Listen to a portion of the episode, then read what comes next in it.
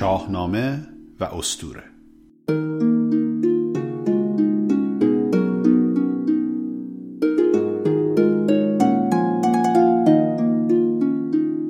درود بر شما.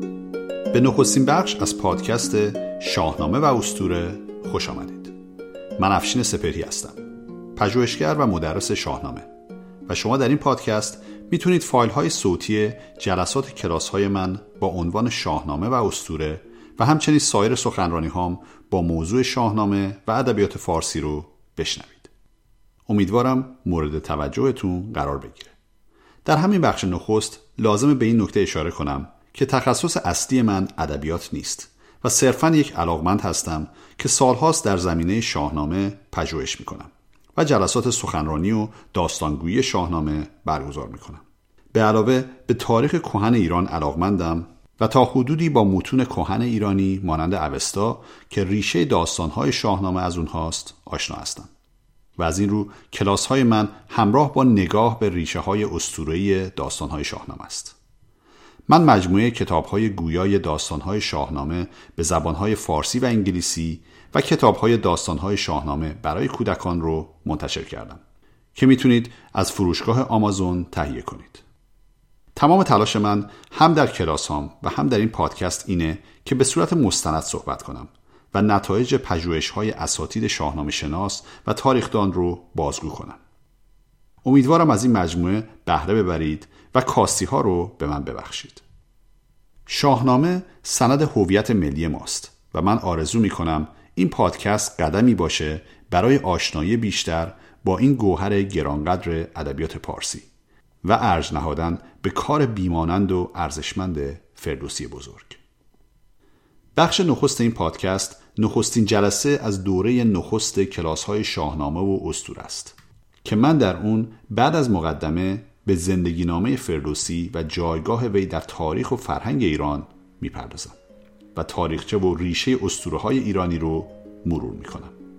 امیدوارم مورد توجهتون قرار بگیره.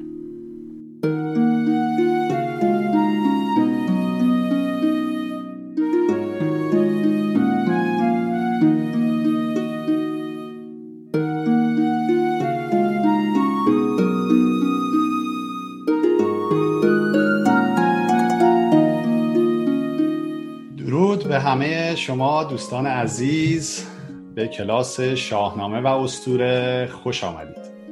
من افشین سپری هستم و خیلی خوشحالم که در این کلاس قراره در خدمت شما باشم و از هر جای دنیا که به ما پیوندید امیدوارم که از این کلاس بتونید لذت ببرید استفاده بکنید. در ابتدا یک مروری می‌کنم بر زندگی نامه فردوسی. بعد از اون براتون در این مورد صحبت می‌کنم که چرا فردوسی اصلا برای ما مهمه و چه جایگاهی در تاریخ و فرهنگ ایران داره.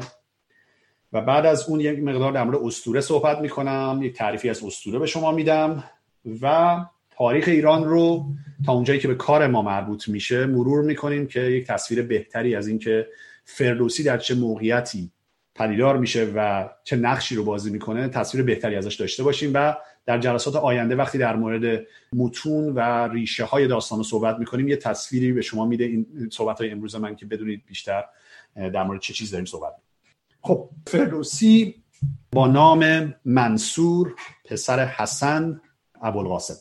این نامش است در سال 329 هجری قمری که میشه 319 هجری شمسی به دنیا میاد. البته به روایت های دیگه ای سال های دیگه ای مثل 323 یا 325 رو هم گفتن برای این و همینجا می‌تونیم ببینیم که همونجور که به شما گفتم در زمینه علوم انسانی همه چیز رو با قطعیت نمیشه گفت. مثلا وقتی من میگم که نام فردوسی هست منصور در بعضی از نسخه ها اومده حسن در بعضی جاها اومده احمد و نام پدرش رو در بعضی از متون داریم حسن و بعضی از متون دیگه میگن احمد علی یا اسحاق. به نشون میده حتی در مورد نام فردوسی هم ما نمی‌تونیم انقدر مطمئن باشیم. ولی خب اون چیزی رو که من در ابتدا گفتم یعنی منصور ابن حسن رو از قول بنداری اصفهانی که شاهنامه رو در سال 620 به عربی ترجمه کرده از اونجا من نقل کردم. اما یه چیز رو می‌تونیم مطمئن باشیم و اون شهرت فردوسی هست به نام فردوسی. دلیلش هم این هستش که فردوسی خودش به شهرت خودش در شاهنامه اشاره می‌کنه. و اون هم فقط یک بار در یک جای شاهنامه در ابتدای داستان گشتاس جایی که می‌خواد روایت دقیقی شاعر رو بگه. کسی که قبل از اون شاهنامه و گشتاسنامه رو در واقع شروع کرده بوده سه بیت میگه که من این سه بیت رو برای شما می‌خونم. میاد میگه چون این دید گوینده یک شب به خواب گوینده یعنی خودش. چون این دید گوینده یک شب به خواب که یک جام می داشتی چون گلاب. دقیقی ز جایی پدید آمدی. در آن جام می داستان ها زدی. به فردوسی آواز دادی که می مخور جز به آین کاووس کی. به فردوسی آواز دادی. اینجا تنها جایی هستش که فردوسی به نام خودش اشاره می‌کنه و می‌تونیم بگیم که فردوسی لقبش بوده که خب در خیلی منابع دیگه هم این وجود داره. پس تقریبا در مورد این شکی نیست. پس فردوسی سال 329 به دنیا میاد. در سال 370 یا 71 سرودن شاهنامه رو آغاز می‌کنه در حدود 40 سالگی. بعد از اینکه دقیقی شاعر کسی که شاهنامه رو پیش از او سروده بوده به دست غلامش کشته میشه. بعضیا میگن در سال 367 بعضیا میگن در سال 368 یا 9 حدودا هزار بیت از شاهنامه رو سروده بوده بر مبنای منبعی که فردوسی هم از همون منبع بعدا استفاده می‌کنه. حالا بیشتر دربارش توضیح میدم. و کار دقیقی رو ادامه میده و در واقع اون هزار بیت دقیقی رو هم در شاهنامه خودش عینا میگنجونه. فردوسی حدودا سی سال بر روی کار شاهنامه می‌ذاره. شاید سی سال شاید سی و پنج سال بعضی معتقدن که فردوسی حتی در آخرین روزهای عمرش هم همچنان شاهنامه رو تصحیح می‌کنه به اون اضافه می‌کنه. سال 400 هجری زمانی هستش که ما به صورت سال رسمی پایان شاهنامه رو می‌شناسیم و در خود شاهنامه در آخر شاهنامه هم فردوسی خودش به اون اشاره کرده. البته فردوسی یک بار دیگه شاهنامه رو در سال 384 به پایان می‌بره. شاید سعی می‌کنه سریعتر رو تموم بکنه چون در چندین جای شاهنامه به این اشاره می‌کنه که من نگرانم که زمانم کفاف نده که این کار و این نامه رو به پایان برسونم.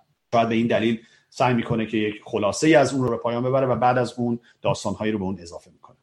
بعد از اینکه شاهنامه رو کامل می‌کنه ابیاتی رو در جاهای مختلف شاهنامه اضافه می‌کنه در متن سلطان محمود غزنوی و شاهنامه رو به اون پیشکش می‌کنه. به نام سلطان محمود.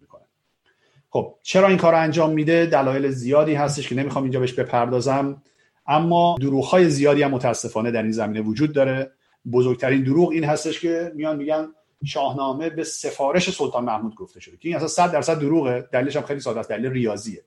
به دلیلی که همونجوری که گفتم فردوسی سال 370 شروع می‌کنه شاهنامه رو و چه بسا یکی دو تا داستان حتی قبل از اون گفته بوده مثل داستان بیژن منیچه اما سال 384 شاهنامه رو دور اول به پایان می‌بره و سال 387 تازه سلطان محمود میشه پادشاه.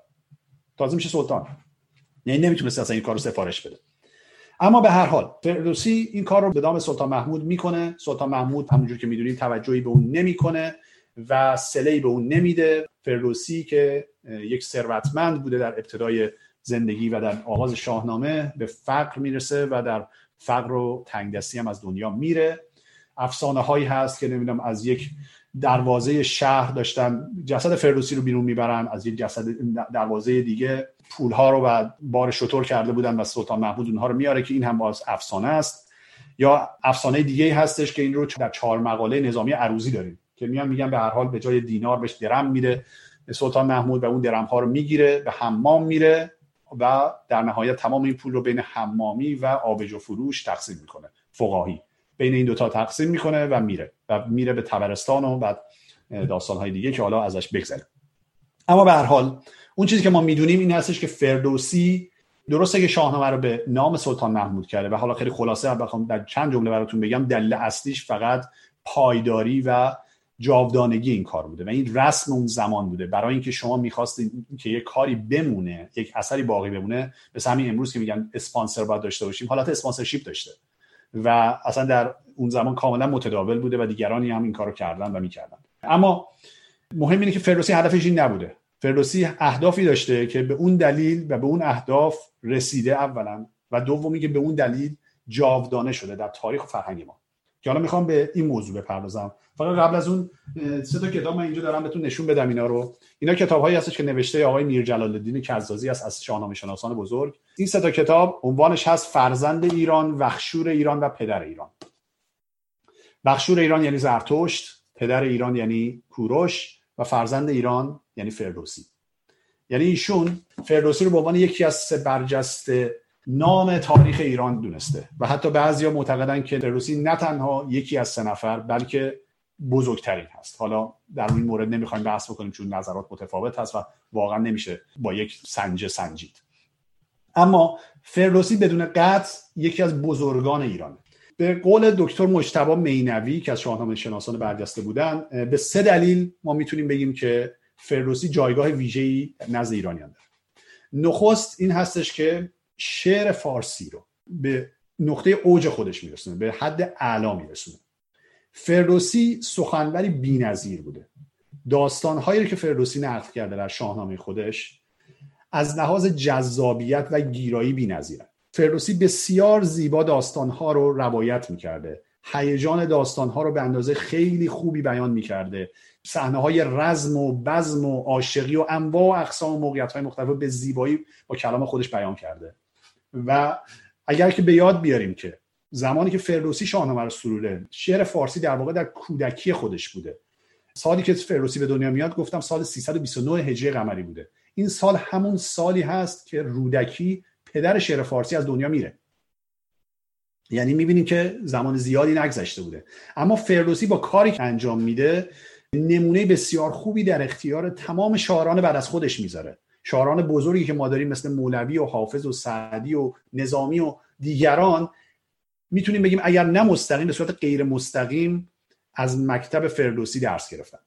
این پس نقش اول فردوسی کاری که کرده. و علاوه بر اینکه در شاهنامه شما همونجوری که گفتم توصیف صحنه های مختلف داستانی رو دارید شاهنامه مالامال از درس زندگی. شاهنامه پر از پندهایی که در زمینه ستایش خرد اهمیت داد و آین و راستگویی و وفای به عهد و اینجور مسائل هست. و همچنین پرهیز از های بد مثل آز و طمع. و فردوسی تمام اینها رو در شاهنامه خودش جا داده و درس زندگی رو به مردم در طول دوران داده. اما دلیل دوم این هستش که فردوسی زبان پارسی رو زنده نگه داشته. و این اول دلیلی است که به ذهن هر کس میاد و ما بسیار این رو شنیدیم. و واقعا دلیل درستی هست. هرچند که زبان پارسی تنها دلیل زنده ماندنش فردوسی نیست. دلیل بسیار زیادی می‌تونیم براش بشمریم. من فکر کنم پارسال یا پیرارسال بود که یه سخنرانی داشتم در کارگاه شعر و موسیقی سیاتل که در این زمینه به صورت کامل صحبت کردم. عنوان سخنرانی من بود فارسی شکر است. که در مورد زبان فارسی صحبت کردم و یکی از مطالبی در موردش صحبت کردم همین بود. راز ماندگاری زبان فارسی که فکر می‌کنم که ویدیوی این سخنرانی هستش در فکر کنم فیسبوک هستش. من پیدا می‌کنم اینو براتون در کانال تلگرام می‌ذارم. در مورد ماندگاری زبان فارسی می‌خوام فقط به دو نکته اشاره بکنم. یکی این هست که دو تا اتفاق مهم میفته در انتهای صده چهارم هجری که هر دوتای اونها نقش بسیار عمده داشتن در جاودانگی زبان فارسی. قبل از اینکه به اینا اشاره بکنم فقط این رو بهتون بگم که شاید ممکن بگین که خب حالا چیه؟ مگه چه مهمه؟ حالا زبان فارسی مونده این همه زبان در دنیا موندن. جواب این هستش که نه. این همه زبان در دنیا نموندن. ما زبانهای زیادی رو در دنیا نداریم که قدمتی هزار ساله داشته باشن. مثلا اگر شما زبان انگلیسی رو با من نمونه نگاه کنید شما اگر که 400 سال به عقب برگردید زبان انگلیسی میشه زبان شکسپیر که می‌بینید زبان دشواری برای فهمیدن است. اگر 100 سال به عقب برگردید میشه زبان متون مذهبی مسیحی. و اگر 100 سال قبل برگردید میشه زبان انگلیسی میان اصلا دیگه قابل درک نیست. اما ما به یمن جاودانگی زبان فارسی بعد از 1100 سال یا 1200 سال هنوز می‌تونیم اشعار بزرگان اون زمان رو بخونیم و بفهمیم. فردوسی عنصری اسجدی فرخی رودکی تمام اینها رو ما هنوز اشعارشون رو می‌فهمیم. زبان ما هنوز همون زبانه و این خیلی مهمه. اما برگردم به اون دوتا دلیل که در انتهای سده چهارم هجری اتفاق میفته. یکیش این هستش که شخصی به نام ابوالعباس فضل اسفراینی که این شخص وزیر نخست سلطان محمود غزنوی بوده. فرمان میده که زبان اداری غزنوی از عربی به فارسی تبدیل بشه. و این باعث میشه که کلیه مکاتبات به جای اینکه دیگه به عربی باشه به فارسی باشه. و همین باعث میشه که زبان فارسی به عنوان یک زبان رسمی و زبان قدرتمند جا بیفته و افراد زیادی علاقمند بشن که حداقل حتی برای اینکه بخوان شغلی بگیرن شغل خوبی پیدا بکنن این زبان رو یاد بگیرن. پس این اتفاق در همون زبان میفته که در واقع آغاز سلطنت سلطان محمود غزنوی همونجوری گفتم 387 به سلطنت می‌رسه سلطان محمود. و اتفاق دیگه سرودن شاهنامه فردوسی که فردوسی با کاری که انجام میده داستانهایی رو روایت می‌کنه که الان بهش می‌پردازم که این داستان چی است این داستان ها هم انقدر زیبا بودن و هم انقدر برای ایرانیان اهمیت داشتند که این رو در طول صده ها خوندن از بر کردن برای هم نقل کردن و دور هم نشستن و بهش گوش دادن. و این باعث شده که این زبان زنده بمونه.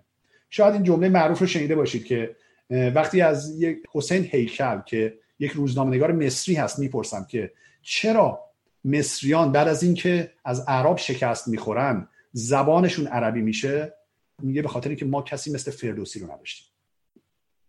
و این اهمیت فردوسی رو نشون میده. خب پس این دلیل دوم. و اما دلیل سوم ارزشمندی کار فردوسی دلیلی هستش که شاید کمتر بهش ما فکر بکنیم اما دلیلی هستش که موضوع اصلی کلاس ما به اون برمیگرده. داستان هایی رو که فردوسی نقل کرده چه داستانهایی هستن؟ این جمله است که من در تمام سخنرانی هم تقریبا بلا استثنا میگم و اینجا هم یک باری تکرار می‌کنم. داستان هایی که فردوسی روایت می‌کنه زاییده و پرداخته ذهن خودش نیست. بلکه فردوسی منابعی رو در اختیار داشته منبع یا منابعی. حالا در مورد اونم صحبت می‌کنیم. که از روی این منابع این داستان ها رو به نظم در آورده هرچند که یه مقدار پرداخته یک مقدار هنر شاعری رو به خرج داده صحنه سازی هایی رو کرده مثلا فرض کنید صحنه نبرد رو وقتی توضیح میده. اما بسیار به اون منبع وفادار مونده و اون رو روایت کرده. اون منبع چیه؟ اون منبع سرشار از داستان های گذشته ایرانه. سرشار از استوره ها و داستان های حماسی ایرانیه. و این هستش که اهمیت داشته برای مردم ایران. مردم ایران در شاهنامه داستان نمیخوندن بلکه گذشته خودشون رو میخوندن. تاریخ سرزمینشون رو میخوندن. هرچند که امروزه ما می‌دونیم یا فکر می‌کنیم حداقل که بخش از این تاریخ واقعی نیست. خب می‌دونیم که مثلا فرض کن دیوان و اهریمن و این چیزهایی که در این داستان نقل شده واقعیت نداره. اما در اون زمان فکر می‌کردن که واقعیه. ولی داستان هم هستن که ما حتی امروزه فکر می‌کنیم که احتمال زیاد واقعی بودن. و هرچی به انتهای شاهنامه نزدیک میشیم این داستان واقعی و واقعی تر میشن. تا جایی که وقتی به دوران ساسانی ما می‌رسیم روایت ساسانیان رو می‌کنه شاهنامه تقریبا تاریخه. من چند وقت پیش داشتم یک میزگردی رو میدنم از اساتید تاریخ ساسانی که در مورد همین موضوع بحث می‌کردن که شاهنامه تا چه حد قابل اتکاس به عنوان یک منبع تاریخی. و همه متفق القول بودن که میشه روی شاهنامه حساب کرد. اگر نه صد درصد اما به درصد خیلی زیادی می‌تونیم روی اون چیزی که از شاهنامه می‌بینیم حساب کنیم و وقتی مقایسهش می‌کنیم با متون دیگه و مدارک دیگه ای که از روی اونها تاریخ رو بررسی می‌کنیم می‌بینیم که به اندازه خیلی خوبی این داستانهایی که روایت می‌کنه به تاریخ نزدیک. پس اینم دلیل سوم ارزشمندی کار فردوسی. که تمرکز اصلی کلاس ما بر این هست که ما همه اینجا دور هم جمع شدیم که علاوه بر اینکه شعر فردوسی رو بخونیم و بشنویم و لذت ببریم ببینیم که این ریشه ها کجاست. چون این ریشه ها ریشه های ماست. ریشه های سرزمین ایرانه. همینجا توضیح هم بدم. وقتی من میگم ایران از این به بعد تا پایان کلاس منظورم ایران بزرگه. یعنی مرزهای کنونی ایران رو که اون گربه زیبای میانه آسیا رو منظورم نیست. بلکه ایران بزرگتری هست که شاید 100 سال 200 سال پیش اصلا این شکل نداشته و شکل بزرگتری داشته و هر چقدر به عقب برمیگردیم بزرگتر بزرگتر بوده. قطعا کشور افغانستان رو در بر می‌گرفته آسیای میانه رو بخش در بر می‌گرفته و وقتی من میگم سرزمین ایران و گذشته ما گذشته تمام این اقوام هست. تمام این اقوامی که در ایران تاریخی زندگی می‌کردن. و به همین دلیل هستش که افغان ها هم اگر نبیش از ایرانیان و حداقل به اندازه ایرانیان می‌تونن فردوسی رو از خودشون بدونن. بسیاری از رویدادهایی که در شاهنامه روایت میشه این رویدادها اصلا در سرزمین افغانستان امروزی رخ داده. و خیلی از این سرزمین ها الان در افغانستان یا حتی در آسیای میانه در کشورهای دیگه هستن. هرچند که فردوسی خودش در خراسان بوده و بسیاری از داستان ها همچنان در خراسان و اون منطقه اتفاق میفته پس من وقتی از این بعد میگم ایران منظور افغانستان و بقیه کشورهایی که در این حوزه هستن هم هست. اما پس تاریخ سرزمین ایران رو فردوسی روایت کرده. اما این تاریخ چیه؟ من می‌خوام که در این فرصت باقی مونده خیلی سریع بر این تاریخ مروری بکنم. برمیگردیم از گذشته دور تا جایی که به کارمون مربوط میشه من این تاریخ رو براتون در مورد صحبت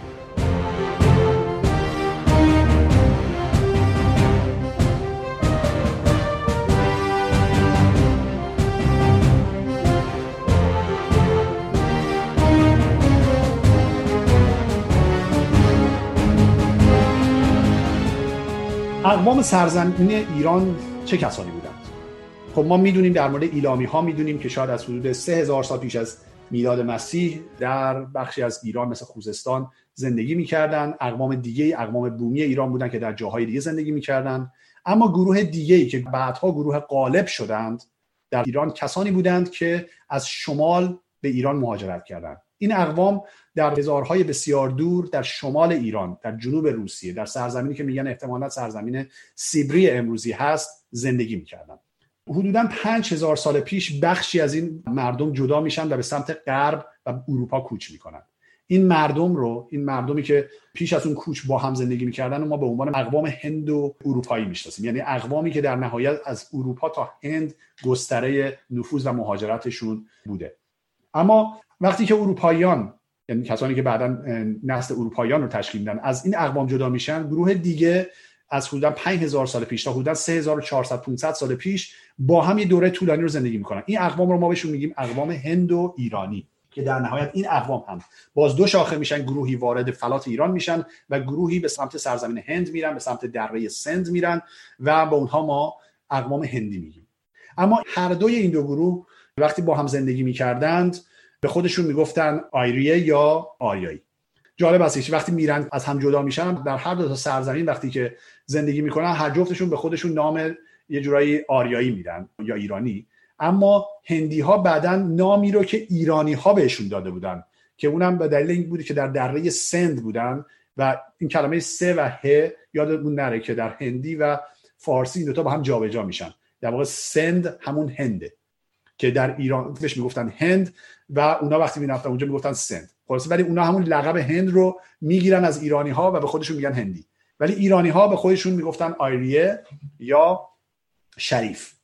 و مدتی رو این افراد در شمال ایران در منطقه‌ای که بهش می‌گفتن آیریانا وجه یا بهش میگیم ایران ویج زندگی می‌کردن.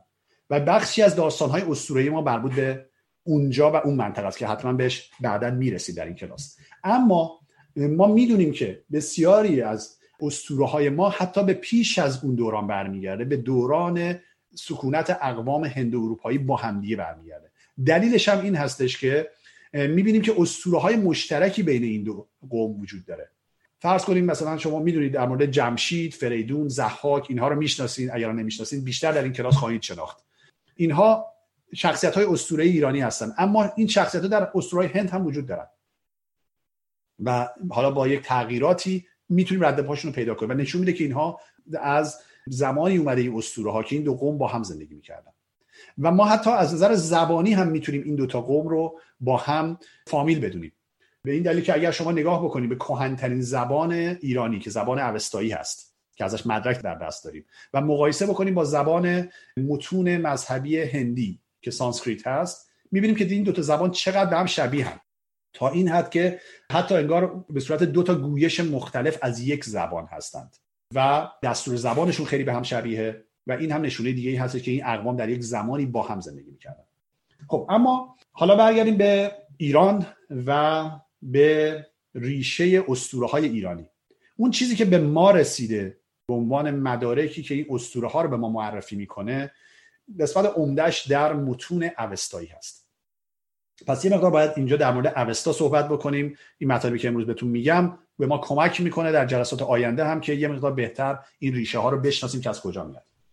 اوستا کتاب دینی زرتشتیان هستش. اما اگر بخوام تعریف دقیق تری ازش بکنیم این هستش که اوستا مجموعه متونی هست که به زبان اوستایی نوشته شده.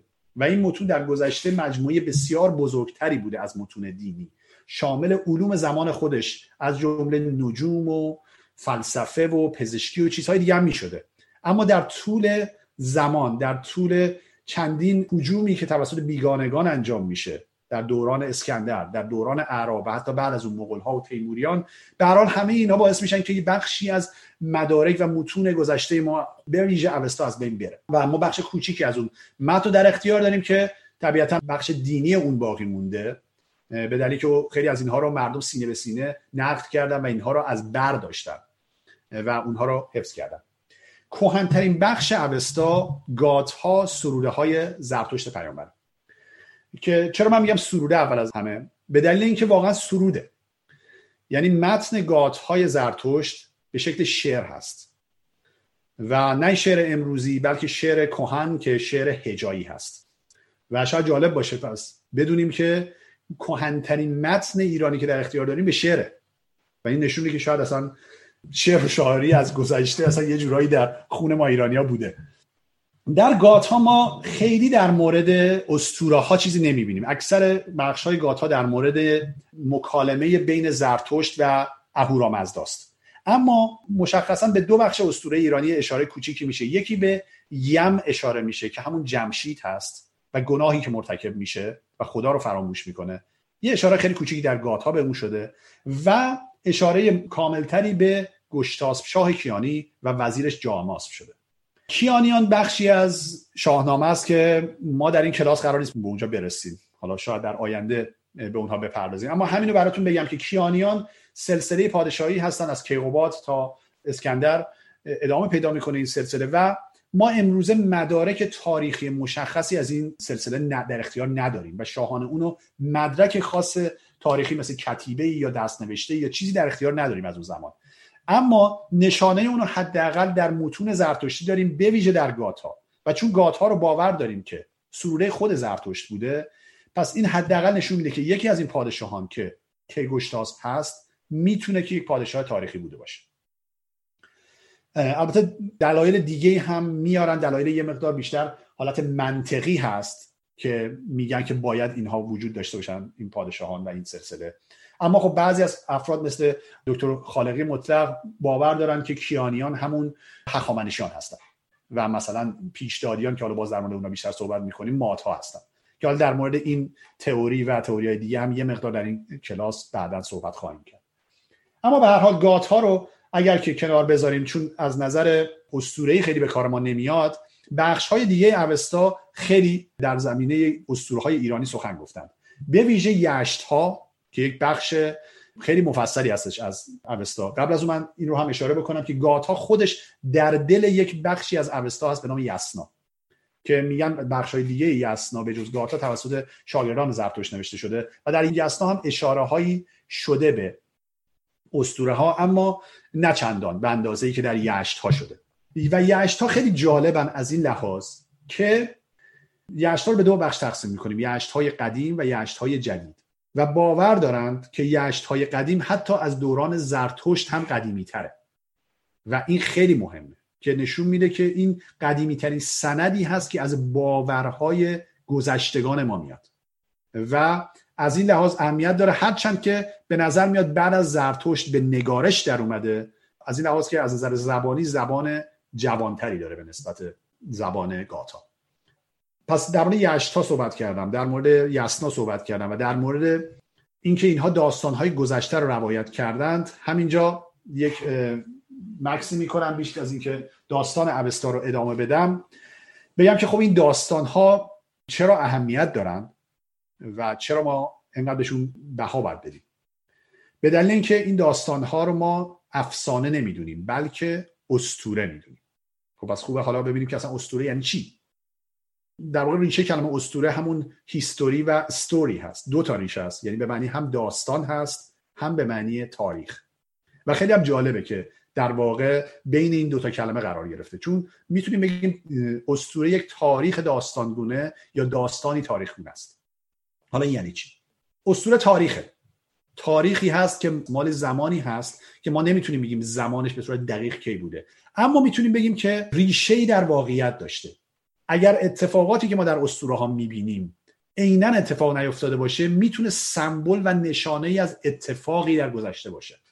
حالا اینو که میگم یه مقدار براتون بخوام بیشتر روشن بکنم این هستش که بعضی از پژوهشگران و کارشناسان و متخصصین باور دارن که خیلی از این چیزها و شخصیت که ما در اسطوره می‌بینیم اینا نماد هستند. مثلا استاد فریدون جنیدی یکی از این افراد هست که میاد میگه مثلا وقتی شما در داستان فریدون به سه پسرش اشاره می‌کنیم و به بخش کردن جهان توسط فریدون بین پسرش می‌پردازیم که یکی شرق رو بهش میده یکی غرب رو بهش میده و یکی مرکز رو اینها سه شخص نبودن سه پسر نبودن بلکه سه قوم بودن. سه قومی بودن که مثل همین قوم هند اروپایی که الان صحبتشو کردیم یه گروه به غرب میره یه گروه به شرق میره و یه گروه در مرکز که ایران بوده. سکونت می‌کنه. و این اسطوره به این شکل شکل گرفته. یا مثلا وقتی در مورد دیو سفید صحبت می‌کنیم میان میگن این دیو شاید کوه دماوند هست. یا وقتی در مورد اسطوره هزار سال سختی و ظلم و ستم دوران زحاک صحبت می‌کنیم شاید این یک دوران خشکسالی و سختی و بدبختی و دردی بوده که مردم این سرزمین کشیدن. ها نه لزوما هزار سال هزار یک عدد بزرگه. ولی یک دوران طولانی بوده که اون رو به شکل دوران زحاک مثلا ما در اسطوره ها شکل گرفته و می‌بینیم. این نشون میده که مثلا میشه به این فکر کرد که اینها تخیل نیست. یک ریشه ای داره. اما از طرف دیگه این داستان ها این اسطوره ها تا حد خیلی زیادی با آرزوها و تخیلات ذهنی شاید بگیم ناخودآگاه جمعی یک ملت عجیب میشن و ترکیب میشن و شکل داستانی به خودشون می‌گیرن. شاید به همین دلیل جذاب هستن برای ما و دوست داریم بشنویم. به خاطر اینکه اونها به این شکل منتقل می‌کردن و این داستان ها شاخ و برگ می‌گرفته و منتقل می‌شده هرچند که ریشش ممکن بود در همونجوری که گفتم در یک واقعیتی باشه. و این هم دلیل دیگه ای هستش که این داستان رو بر ما اهمیت داره و این نقش استوره رو میرسونه که به هر حال جایگاهش حائز اهمیت. خب حالا برگردیم به داستان اوستا. در مورد اسطوره خواستم یکی دو تا دیگه بگم. حالا برمیگردیم بعدا صحبت می‌کنیم در موردش. اوستا نمی‌دونیم که دقیقا چه زمانی به نگارش در اومده بعضی از کارشناسان معتقدن که ایرانی ها کلا عادت نگارش نداشتند. برخلاف یونانی ها که داشتن و این همه مطلب ازشون به جای مونده ایرانی ها نداشتن. اما در بعضی از متون از جمله دین کرد که حالا بعدا بهش می‌رسیم یا آثار الباقیه ابوریحان بیرونی یا تاریخ تبری. هر ستای اینها یک روایت مشترک رو نقل می‌کنن و اون این هست. که میگن در پایان دوران هخامنشی اوستا بر روی دوازده هزار پوست گاو به خط زر نوشته شده بوده. و در دو نقطه ایران یکی در فارس در دژی به نام نبشتک و یکی در آذربایجان به نام گنج شپیگان نگهداری می شده زمانی که اسکندر حمله می‌کنه نسخه دژ نبشتک رو از بین می‌بره و نسخه گنج شپیگان رو به یونان می‌بره. و حتی میگن که می‌بره به ارسطو میسپاره. فیلسوف بزرگ یونانی که البته ارسطو اشاره خاصی به اون نمی‌کنه اما فیلسوفای دیگه یونانی اشاره به زرتشت و تعالیم زرتشت می‌کنن در بعضی از نوشتهای خودشون. اما خب تا چه حد این موضوع حقیقت داشته باشه نمی‌دونیم اما می‌دونیم که این اوستا به هر حال بعد از دوران اسکندر پراکنده میشه و بخشش از بین میره تا زمان بلاش اشکانی که فرمان میده که این اوستا جمع بشه. و یک بار دیگه در زمان اردشیر بابکان این اتفاق میفته سرسلسله ساسانی که می‌دونیم که اردشیر بابکان دین رسمی کشور رو دین زرتشتی می‌کنه و از موبد بزرگ خودش تمسر می‌خواد که این اوستا رو جمع بکنه و بعد از اون هم در دوران شاپور اول و شاپور دوم و دیگران اوستا همچنان جمع میشه چیزهایی بهش اضافه میشه و در مجموع میگن که اوستای ساسانی در 21 کتاب یا نسک در دسترس بوده. که خب باز بعد از حمله عرب متاسفانه بخش زیادی از او از بین میره و بخش به نسبت کمی از اون باقی میمونه که در پنج بخش امروزه در اختیار ما هست. همونجوری که گفتم یسنا و یشتا دو بخش اون هستند. یک بخش دیگه به نام ویسپرت هست که بیشتر نیایش هایی هستش که موبدان ازش استفاده می‌کنن. خورده اوستا هست که اون هم خلاصه ای بوده که از اوستاهای دیگه درست شده بوده برای اینکه مردم بتونن ازش استفاده بکنن. و بخش پنجم به نام وندیداد یا ویده و داتا قانون ضد دیو این بخش آخر بخشی هستش که زرتشتیان امروزه اون رو جزء دین خودشون نمی‌دونن و باور دارن که تعالیمش با تعالیم زرتشت در بعضی جاها حتی مغایره که واقعا درست هست این از مطالب بسیار عجیب و غریبی که در این کتاب هست رو واقعا نمیشه جزء تعالیم زرتشت به حساب آورد. اما این کتاب از نظر اسطوره‌ای بسیار با ارزشه. این کتاب در 22 فرگرد نوشته شده که مخصوصا یکی دو فرگرد اول و آخر اون بسیار با اهمیت و ما در این کلاس باز به اون برمیگردیم در موردش صحبت می‌کنیم. خب پس این از متون اوستایی که برای ما امروزه در اختیار داریم.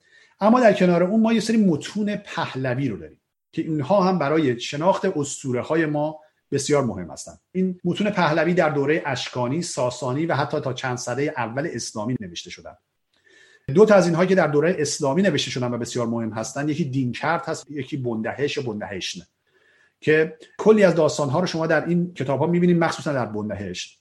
و چیزی که خیلی مهم کرده این کتاب ها رو این هستش که این کتاب ها در واقع انگار تفسیرهای اوستا هستند. و در این کتاب ها ما می‌تونیم ترجمه و تفسیر بخش های از اوستا رو پیدا کنیم که امروز از دست رفتن. و این خیلی مهمه. که انگار وقتی شما اینا رو می‌خونید دارید اوستا رو می‌خونید. ولی خب اوستا رو ما دیگه نداریم. ولی این متون پهلوی رو داریم. اما در دوران اشکانی و ساسانی هم متنهای پهلوی نوشته شده بودن. قدیمی ترین اون که ما امروز می‌شناسیم کتابی است به نام ایاتکار زریران یا یادگار زریران که این کتاب شرح پیامبری رسیدن زرتشت هست و جنگی که بین گشتاس به کیانی و ارجاس به تورانی شکل می‌گیره و دلاوری های زریر برادر گشتاس در این جنگ ها که این منبع به صورت غیر مستقیم می‌تونیم بگیم که منبع دقیقی بوده که پیش از فردوسی همونجوری گفتم شاهنامه رو شروع کرده بوده. در اون هزار بیتی که نوشته با عنوان گشتاس نامه خیلی بسیار نزدیک هستش به همین داستان یادگار زریران در دوران ساسانی ما کتابهایی رو داریم مثل کارنامک اردخشیر پاپکان یا همون کارنامه اردشیر بابکان که شرح داستانهای اردشیر بابکان هستش و مخصوصا نبردهایی که با اردوان پنجم می‌کنه و این هم یکی از منابعی هستش که به ما رسیده و جزء منابع فردوسی بوده. و کتاب های دیگه هم که ما داریم از اون زمان باز مثلا داستان های مربوط به بهرام گور هست و کتاب های دیگه که اینا همه یه جورایی در منبع و رفرنس فردوسی اینها نمود پیدا کرده. اما در کنار اینها منبع مهمی که باید بهش اشاره بکنیم که در واقع اون چیزی هستش که فردوسی از اون آبش نوشیده کتابهایی و مجموعه متونی هستند که در میانه تا انتهای دوران ساسانی نشد گرفتن.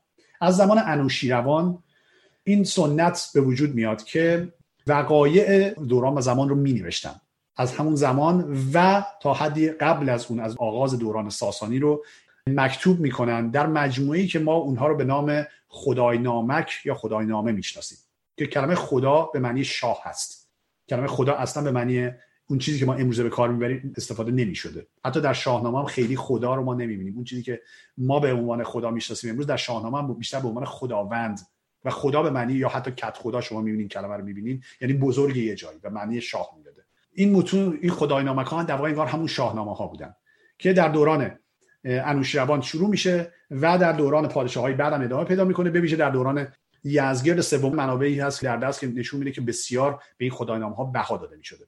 و این خدای نامه ها به زبان پهلوی بوده و در آغاز دوران اسلامی توسط افراد مختلفی به زبان عربی ترجمه شده از جمله مقفر که کلودنگر هم ترجمه کرده. اینو ترجمه کرده بوده به عربی. متاسفانه همه این متون امروز از دست رفته. فردوسی همونجوری که گفتم از این خدای نامه ها استفاده کرده اما نه به صورت مستقیم بلکه به صورت غیر مستقیم. منبع اصلی فردوسی کتابی بوده به نام شاهنامه ابو منصوری که این شاهنامه چیه از کجا آمده و داستانش چیه در جلسه آینده بهش خواهیم پرداخت.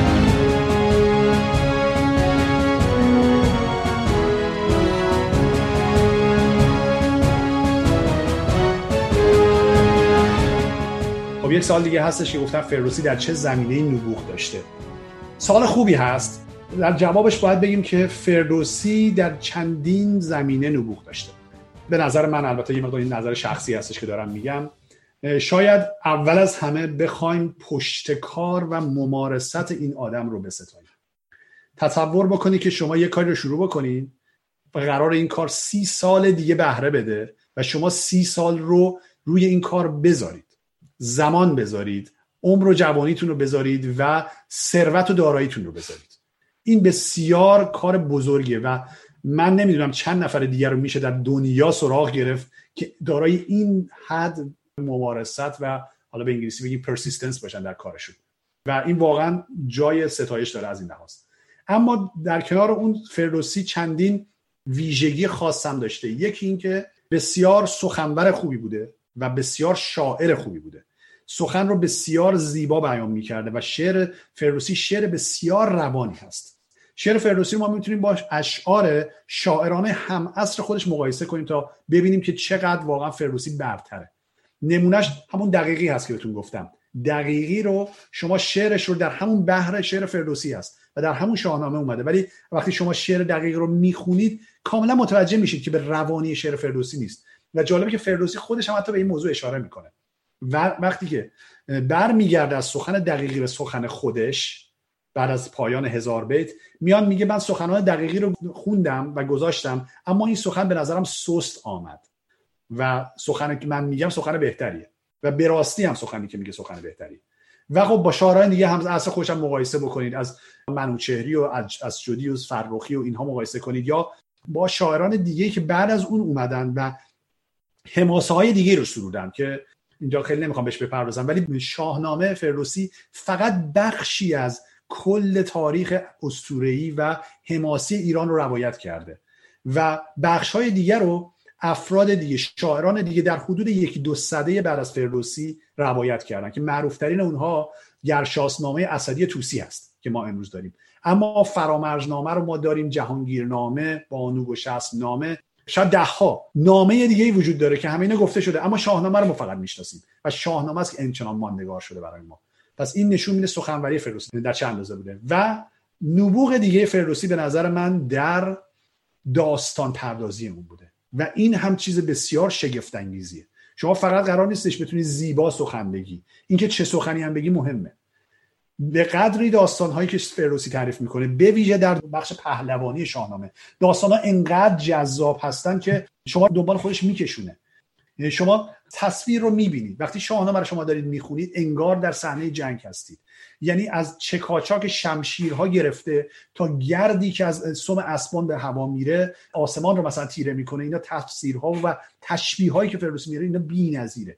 اینا فقط فن سخن نیست. اینا فن داستانگویی که این در منبع فردوسی به این شکل نبوده. اینها هنر فردوسی که اینها رو اضافه کرده.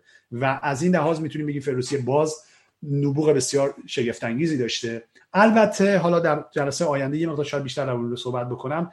فردوسی در زمان و مکان درستی هم بوده برای سرودن شاهنامه. اگر که 200 سال از زمان فردوسی گذشته بوده حتی اگر کسی مثل فردوسی میومد شاید اون کاری رو کرد نمی‌تونست بکنه. یا کار اون این چنین اثری رو که گذاشت نمیگذاشت که حالا بعدا دربارش صحبت می‌کنیم. اما مرسی از سوالی که پرسیدید.